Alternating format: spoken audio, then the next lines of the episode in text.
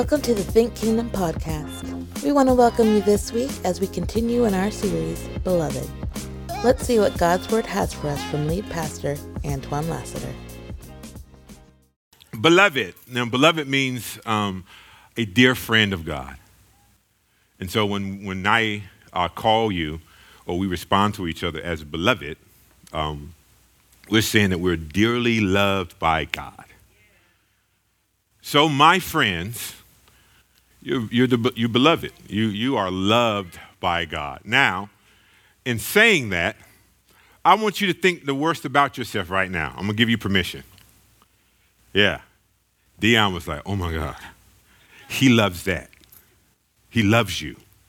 And even if there's a part of you that you're ashamed of, and that if, if somehow it got leaked on social media or people were spreading it and it was actually true, he loves you. And that, you know, like that is hard for many of us to grasp because we love others based on how they make us feel, right? And with conditions. And so when we say we're loved by God, surely it's because I, I put my best foot forward. No, He loves your worst foot. You know that that that that that that the foot that you keep covered, He loves that.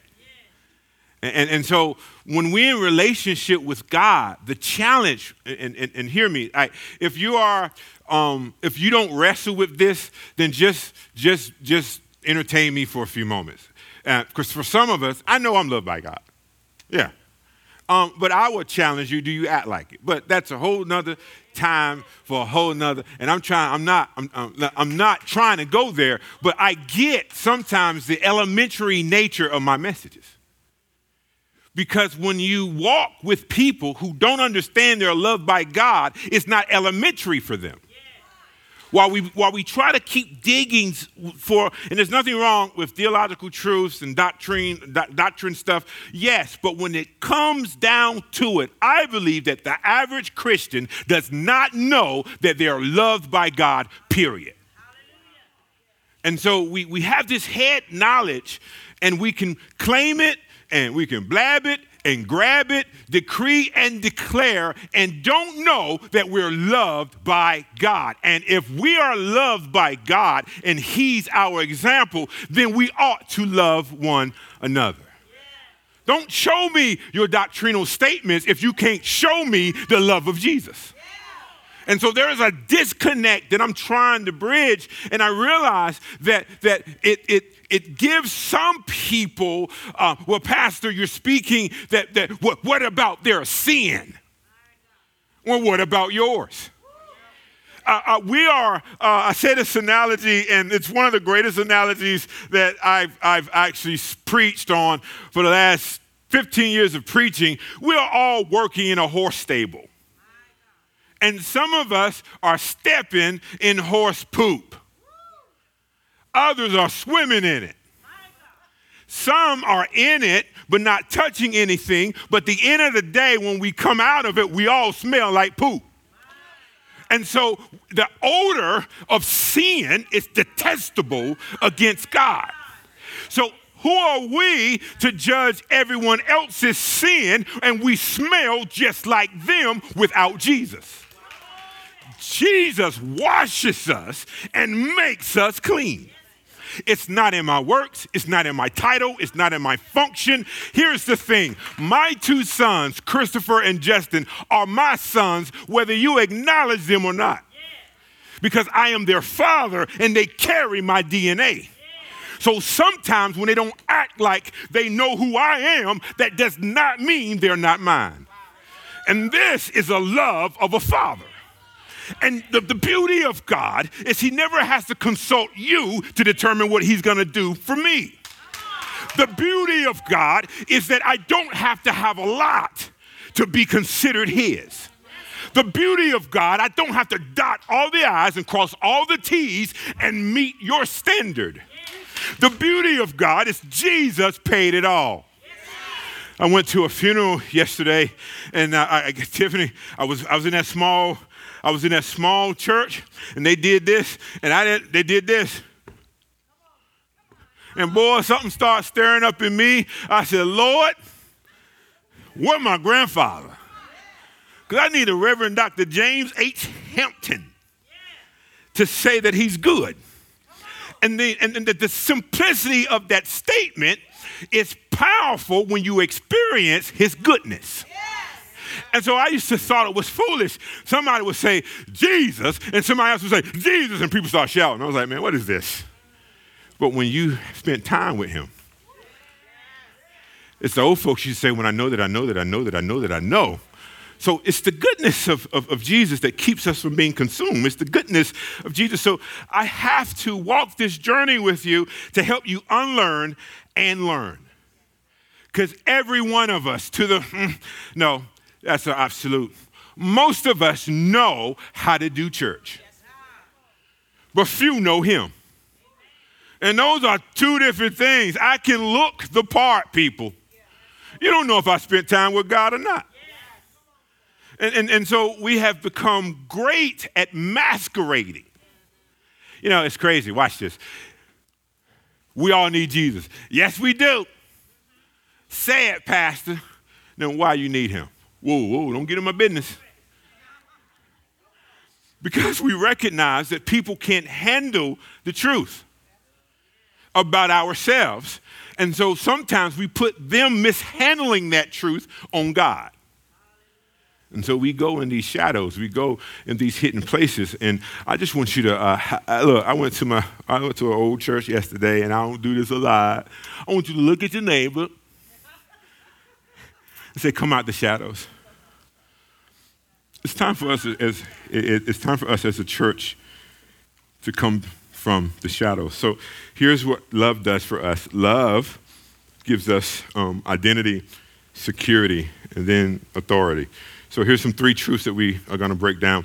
Won't be before you long. That's partly true. Um, I do as best I can. Um, number one, I am not what I do. I want you to say this with me. I am not what I do.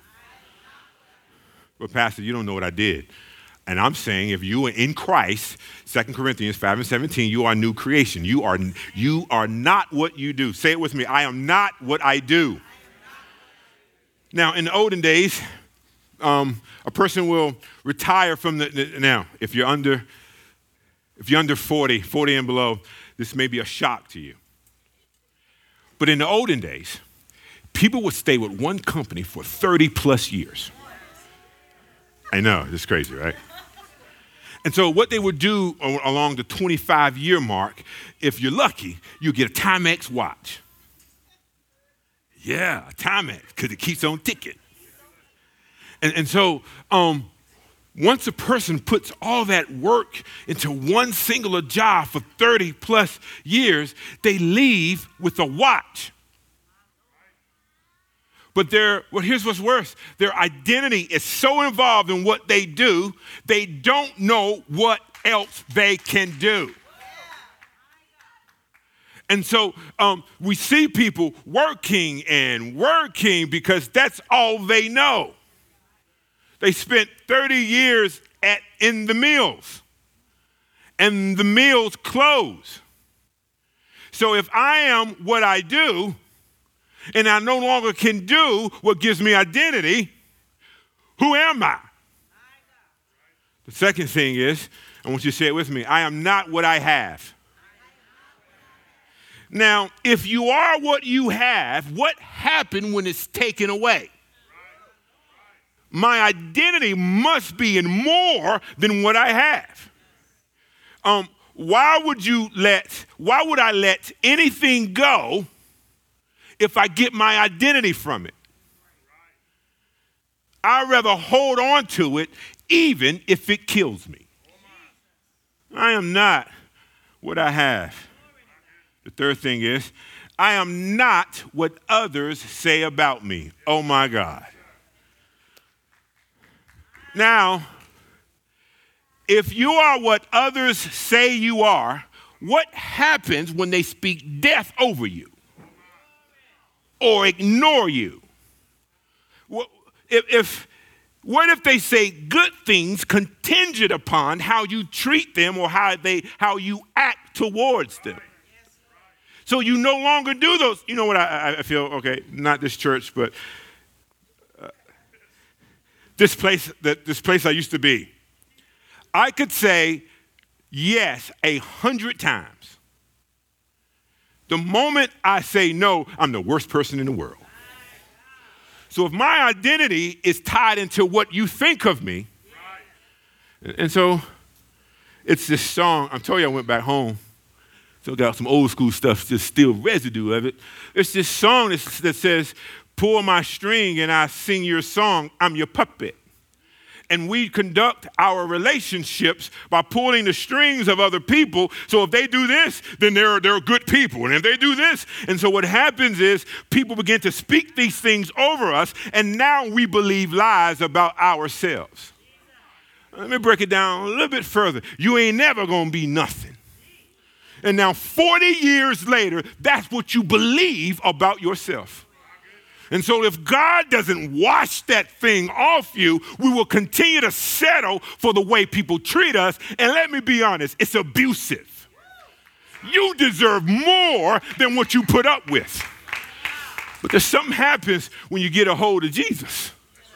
And so, uh, another point I want you to make, not in my notes, but you are more than your worst moment, and you're nothing less than your best moment. You, beloved, are loved by God.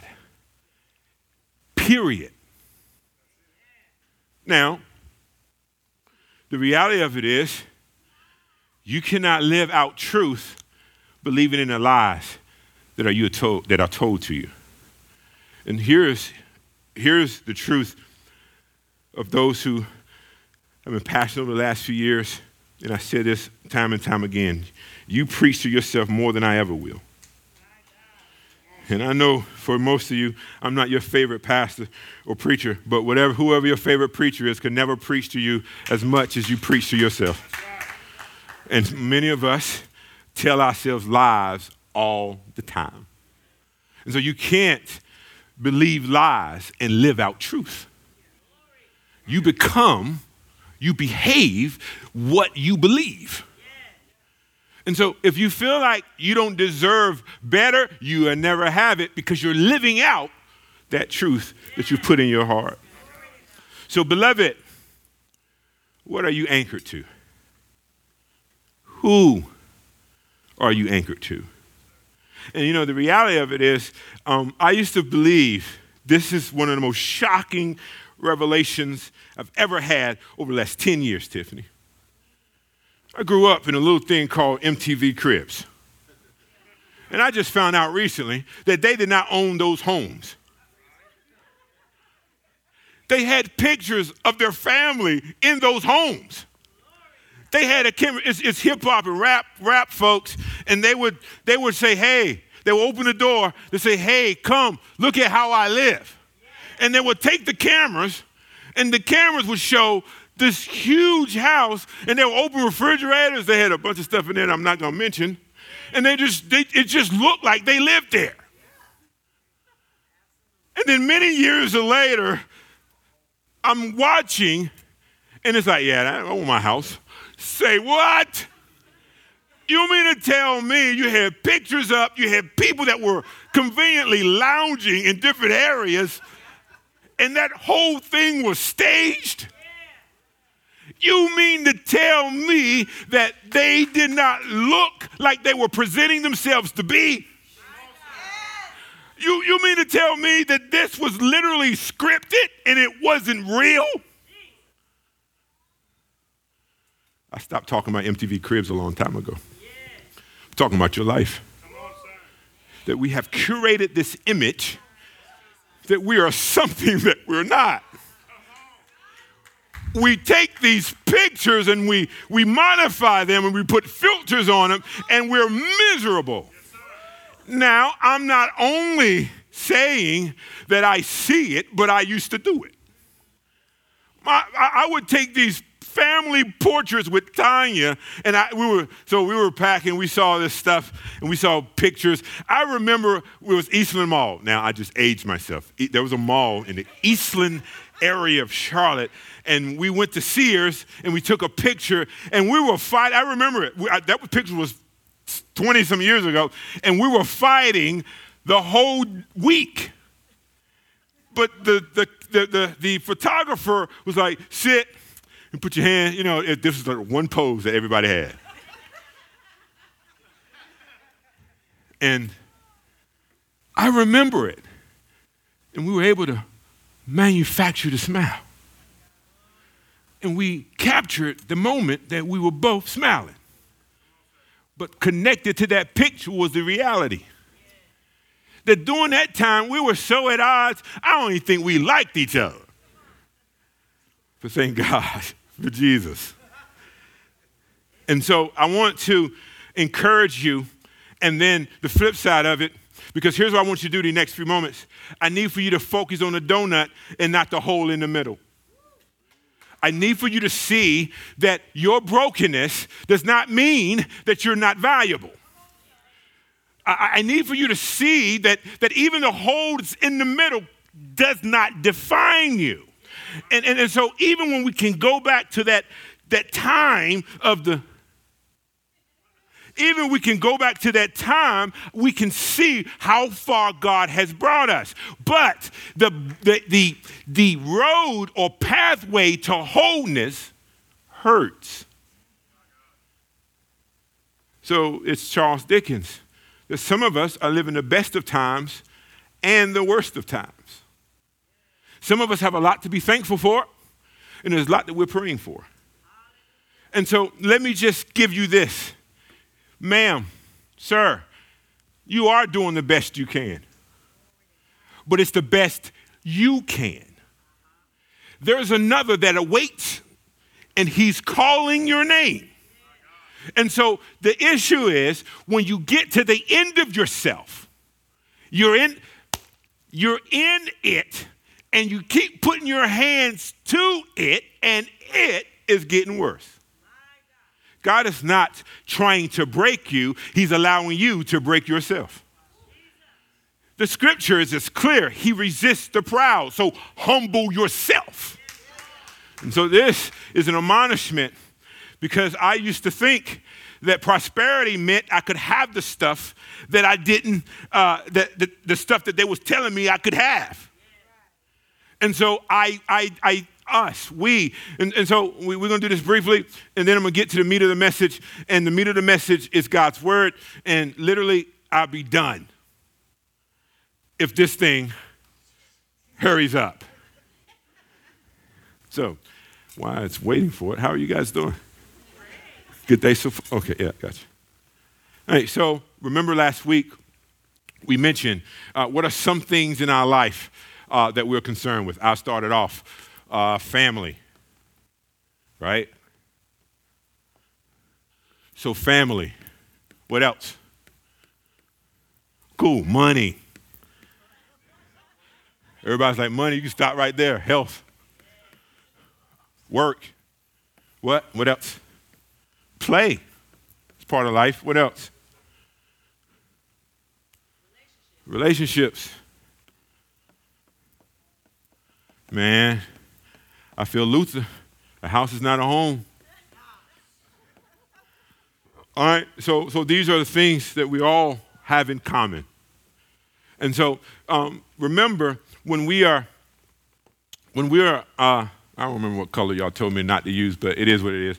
Um, so, so, here, so here's the thing. So one area of my life could be working, and another area not. And so if you judge me with the area that's working, he got everything together. If you if you judge me with the area that's not working, man, he's a mess. And both of those statements the truth. But the reality is somewhere in the middle. There are certain things that are just, it's like um, um, I get this together and this fall apart. I get that together, I'm playing like nobody's business, and work is threatening layoffs health. It's like, man, I finally got the home, I finally got relationships, and now they find something and the doctors are concerned.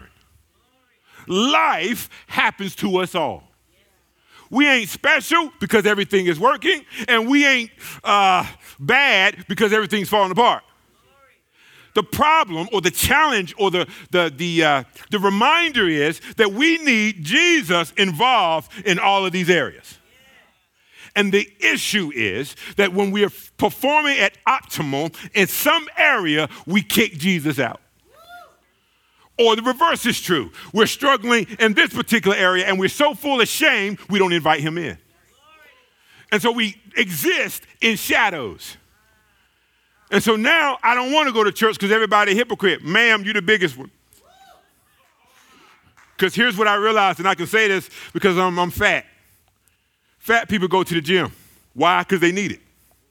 So if everybody's fit and in shape and they see me come in, oh man, what is a fat guy doing in the gym? Because I need it. What is a hypocrite doing in the church? Because we all hypocrites. We need Jesus. And, and so what happens is there's certain areas of my life that's working, and, I, I, and, and here's what I realized that even in success for some of us, it's the worst thing that can happen to us. You know what happens you get money. Come on, let's just be real. Can we dream a little? If you hit it big, we ain't ever gonna see you again. Pastor, when I make it big, I'm going to bless the church. Thank you, my son. But here's what I realized Jesus is invited to a wedding. John chapter 2. Goes to a wedding. And this is what I'm realizing in my own life. John chapter 2, Jesus at a wedding. Verse number 3, John chapter 2. Read on your good time. It's good, man. Verse 3 says, When the wine ran out, Jesus' Jesus' mother told him they don't have any wine. And here's the truth about whether you are enjoying life or whether you're struggling. Verse, verse number three your wine will run out. Eventually, you're going to run out of wine. And so when the wine runs out, people start to see your shame. Because here's the reality of a wedding. When a wedding is a joyous occasion, you want everybody to enjoy. And so how you run out of wine? And so they bring in shame to the bride and the groom. But thank God they invited Jesus to the wedding. Because in the midst of your success, shame is always around. That's why you got to be careful how you get stuff. The details matter. If you if you lying in now, no matter how white they are, it's gonna catch up. And so when the wine runs out, and so Jesus steps in in this place. And maybe it was that they had too many people. Maybe they didn't have enough. But I've lived long enough to know that the wine always runs out. So, what does that mean? That means that my strength to put whole things together. Everybody had a big mama. And Big Mama was the one that held the family together. And now Big Mama's no longer with us and then the family's falling apart. Might I submit to you, it was never Big Mama. It was that she was the one person that was praying and seeking God. So don't confuse Big Mama with Jesus. And, and, and, so, because Big Mama was pointing people back to Jesus. And now you have the mandate leading your family to point people back to Jesus because Jesus' wine never runs out. And, and so here's the thing that I don't know I don't know where your strength is, but it's going to run out. What happens when your wine stops running out? And so here we have Paul said it this way that um, I think it's Ephesians, and he says that we're basically dead men walking, dead men walking because we're not in the spirit and everything not of the spirit leads to destruction. What are you saying? I'm saying that before Christ, you were zombies. We were all zombies. And you know what zombies do? They stink. And they're reactive and they're impulsive. And the thing that the church has done for so long is just dressed up zombies. God is calling us to be regenerate. He's calling us to be born again. You are doing the best you know how, but there's another way. And so here's where I want to keep homing in on uh, what the love of God is. I have loved you with an everlasting love. In 1 John chapter 3, see what great love the Father has lavished on us. That we should be called God's children. And we are. The reason the world does not know us is that it did not know him. And then here's the reality and I hate to use this scripture because it's been taken out of context for so long. The Lord will fight for you. You need only be still. But He only fights for you when you on His side. How do we know we're on the side of the Lord? Not because we confessed it, not because we walked around the car seven times and then we got oil on their cars. I'm about to tell you in a minute. Because many of us get that we're loved by God. And I'm not, and here's, here's the reality check. Being loved by, loved by God doesn't mean that you get an occasion to sin. The love of God is without conditions, it's freely given. But obedience, or disobedience rather, provoke consequences. Okay, so right after service, I go, I go, uh, I go rob a Walmart. Like literally, like y'all, y'all see me on the news, and I robbed a Walmart. Y'all can, she said a Walmart. Why not a, I don't know, Target? Jeez, the, give me the, let me get to the gist. We much prefer a Kirkland's. Like it doesn't. So I, I rob a Walmart and you was like, man, he just preached one of the best sermons of his life, and I'm still going to jail. He, he, just, he loves his wife. And undoubtedly, there's a question now, but I th- thought he loves God. There's still consequences associated with it. God's love for you does not remove consequences. God's love for us does not remove our past from the memory of the people we offended now carrying your Bible, you think they should forget the money that you owed them? Carrying your Bible now is just like, I'm different. Man, you hit my car, you didn't pay for it, so excuse me. And, and the reality of it is, the love of God is not a get out of free jail card. And so the love of God. Now, Jesus says in John chapter 10, verse 10, I have come that you may have life and have it more abundantly. And let's just be honest. All of us want to be known. All of us want to be significant. All of us want to be heard. You want that book published. You want that deal sealed. We want to stop struggling financially. See, these things are not inherently bad things. What makes them bad is when we want them more than God. You, you got to see this. Jesus, Jesus is told that his friend Lazarus is dead. And so he tarries. See, I was in an old school church. He waits. And then by the time he gets there, Lazarus dies and they look at him, Jesus, if you would have came, you could have prevented him from dying. And John says in 11, um, John 11 and 35, Jesus wept. And so here's what I want you to get that Jesus not only dies for us, but he cries with us. Why is this significant? Because Jesus wants the folks that he loved to know do you want me or what I can do? And most times in life, we don't want him. We want him to prevent Lazarus from dying. And so, whatever's dying in our lives, the question becomes do you want the comfort of Jesus or what Jesus brings? It's like when it's like uh, uh, when, when my kids will have their Christmas thing and they open presents. and they start playing with it and they never say thank you.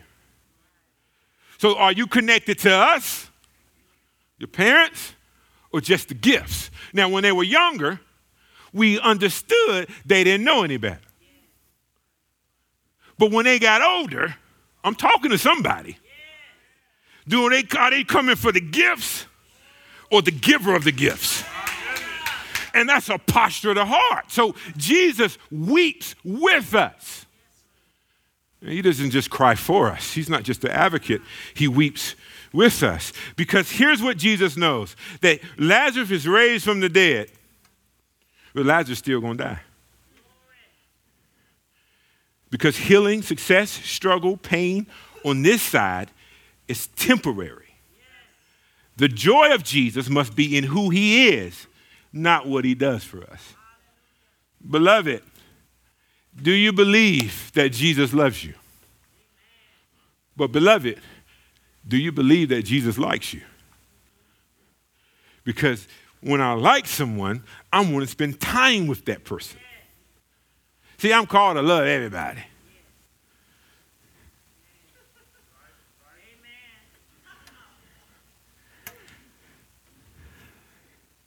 Yes, I am.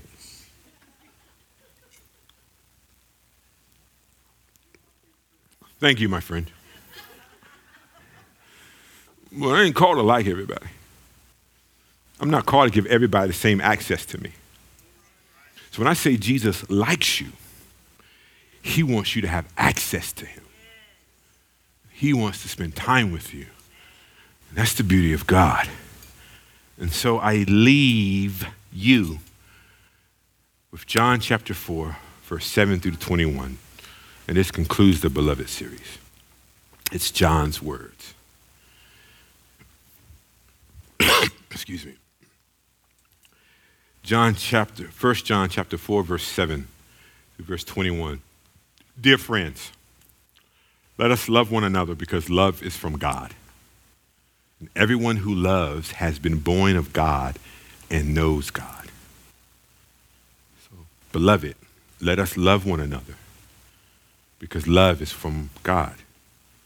And everyone who loves has been born of God and knows God. Check this out. The one who does not love does not know God because God is love.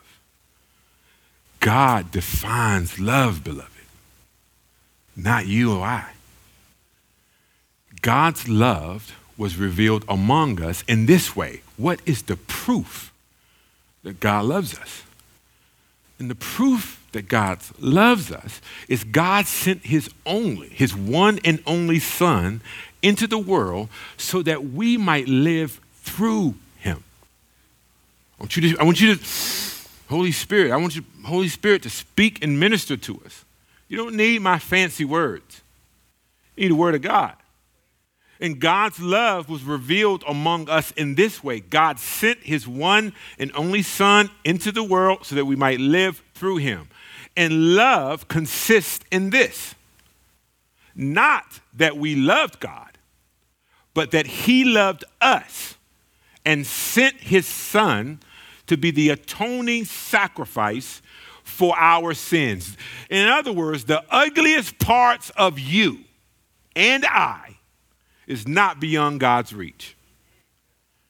He loves you. And in verse 11, beloved, if God loves us in this way, we must also, we also must love one another. The evidence of us Loving God is how we love each other. No one has ever seen God. If we love one another, God remains in us, and his love is made complete in us. This is how we know that we remain in him and he in us. How do I know, Pastor? I got the proof of God's love. Now, how do I know He's going to keep me? Because this is how we know that we remain in Him and He in us. He has given us of His Spirit. Now, uh, the Holy Spirit convicts us of wrong. He doesn't condemn us. So sometimes when you do wrong and we do wrong and you feel bad, yes, that's the Holy Spirit working in you. Beloved, listen to the Holy Spirit. If you want to hear God speak into your life, read the Bible out loud. Verse 14, and we have seen and we testify that the Father has sent his Son as the world's Savior. Prideful people don't believe they need saving. And that's why the world rejects Jesus. Because the world does not believe it needs saving. The more mature we get in God, the more we realize our need of God. And so, the more we get mature in the things of God, the more humble we should become. How is it that these folks that have been in church, in God for so long, are some of the most arrogant and just plain out mean. Where is the joy of the Lord?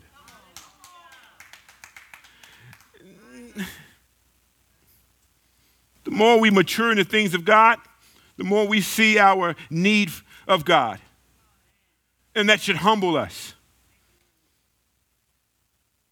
Make humility great again in the church. Listen, I prefer sitting on that side, but that's not my seat. We don't have this, James deals with it this way we have preferred seating in the house of God. Look, man. Nope. Yeah, Holy Spirit, you're right. Continue. Verse number 15 Whoever I want you to get this. Whoever confesses that Jesus is the Son of God, God remains in him and he in God.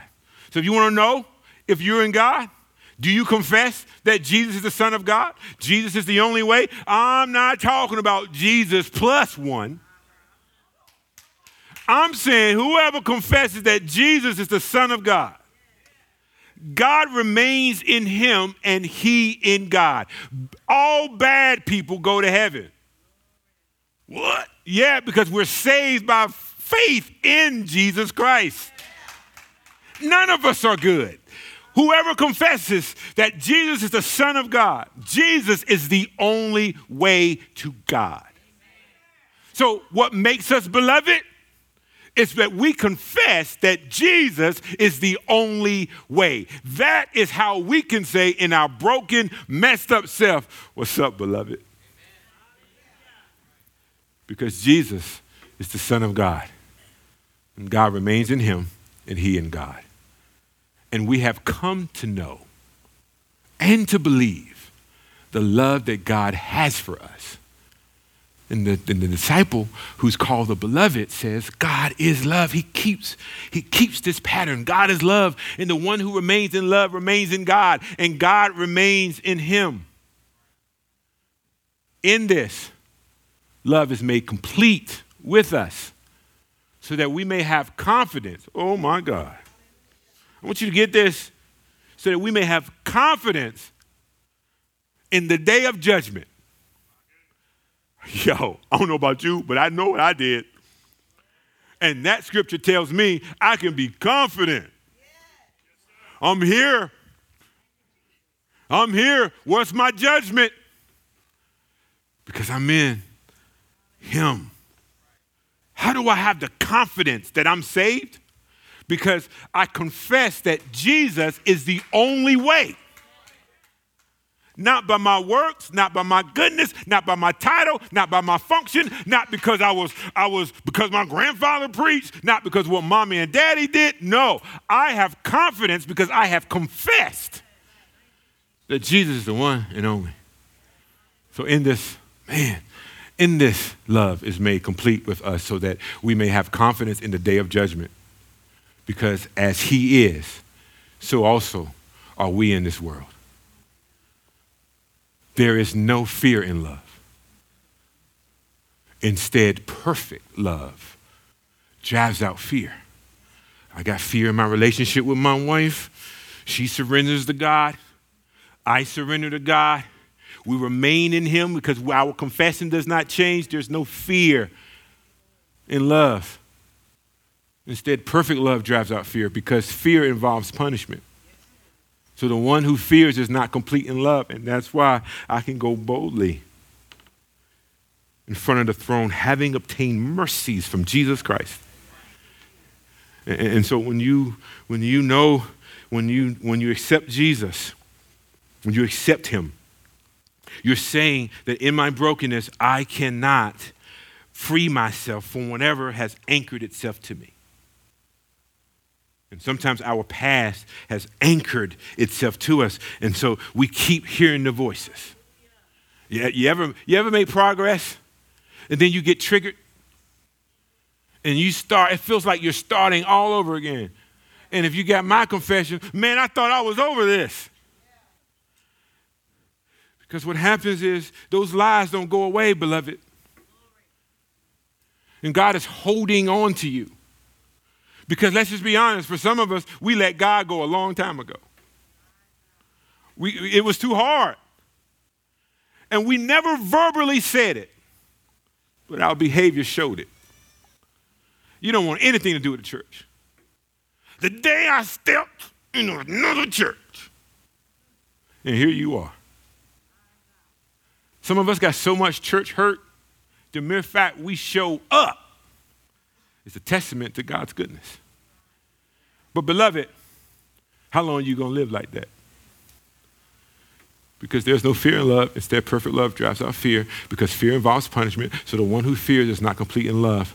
We love because he first loved us. If anyone says, and here's, here's the secret sauce right here, Gina. Here's the secret sauce. If anyone says, I love God, and yet hates his brother or sister, I don't care how many books they wrote.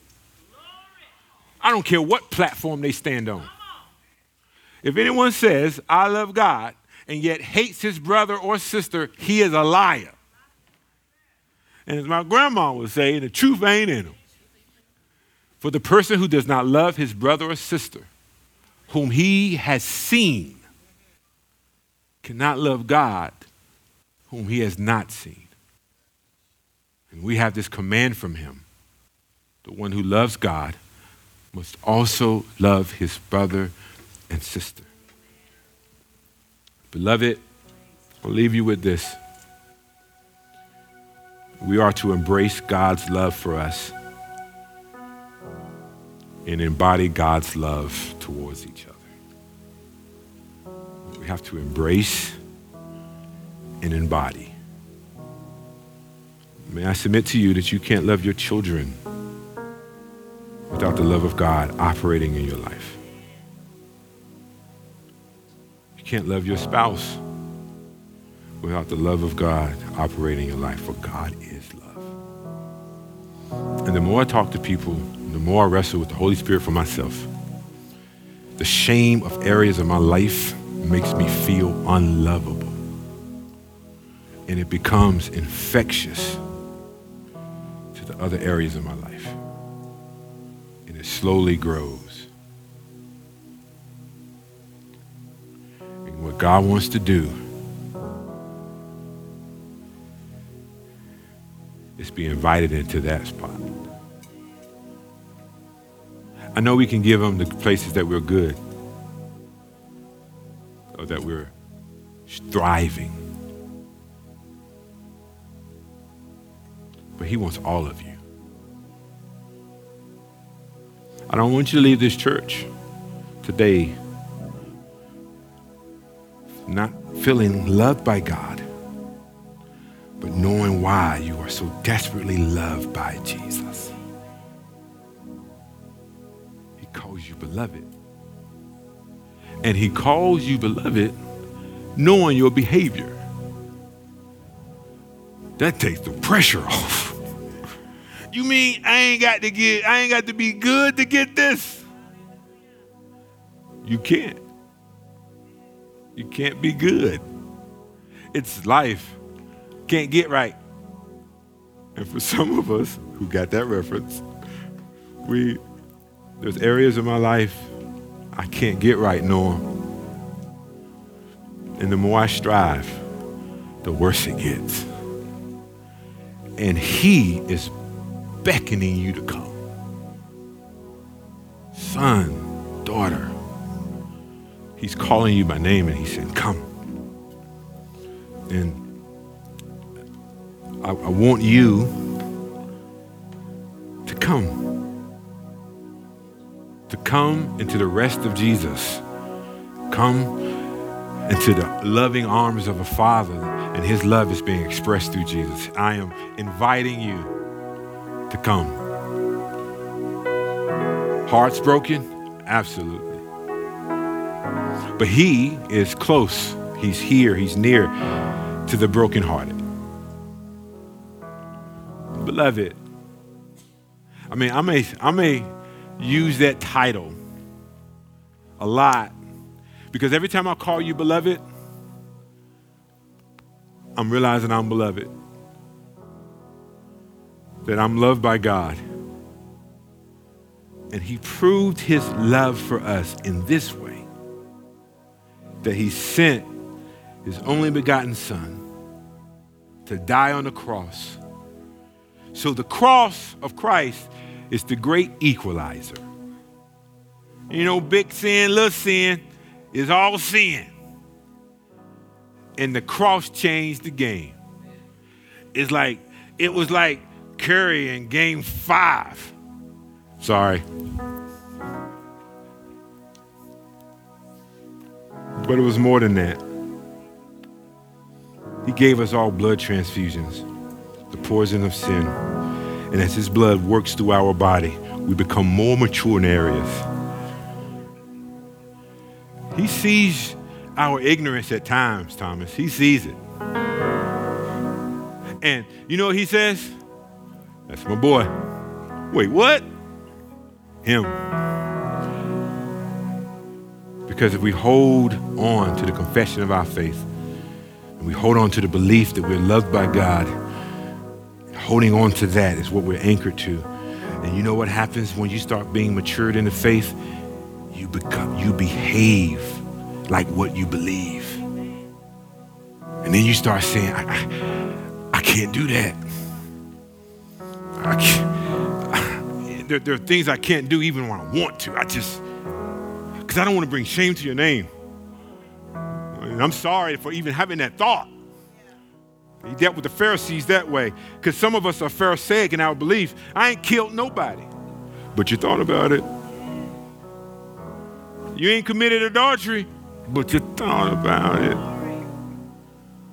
In my own conviction, he becomes the standard for it. And, and now, the Holy Spirit, as we mature, see, the, the, the, the beauty of God is this that spiritual maturity means I take the good, the bad, the indifferent, and the ugly all to God. So I can celebrate and lament. I can be happy with some areas of my life that's growing, and I can be disappointed and say, Lord, I let you down. And He says, You know what? You did. You did not. What we're going to do, you're going to get it right because the Holy Spirit is, is rising. And, and here's, here's what I, want, what I want you to get. I just want to get, that, get this. The more you practice the rhythm of listening to the Holy Spirit, the more you will recognize His voice you know, 12 step program for this. This relationship. But relationship has to be nurtured.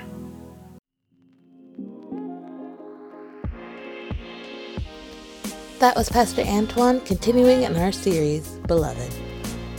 If you were blessed by anything you heard in today's podcast and you feel led to give, feel free to text the word GIVE to 704 741 3705. If you are in Charlotte or surrounding areas, come on by and visit us at 465 South Cannon Boulevard in Kannapolis, North Carolina, Sundays at 1033. You can also join us online Sundays at 1033 on Facebook and YouTube. Be sure to subscribe to us and be sure to check us out on Instagram under Think Kingdom. As always, you can go back and hear this message and so many more right here on our Think Kingdom podcast.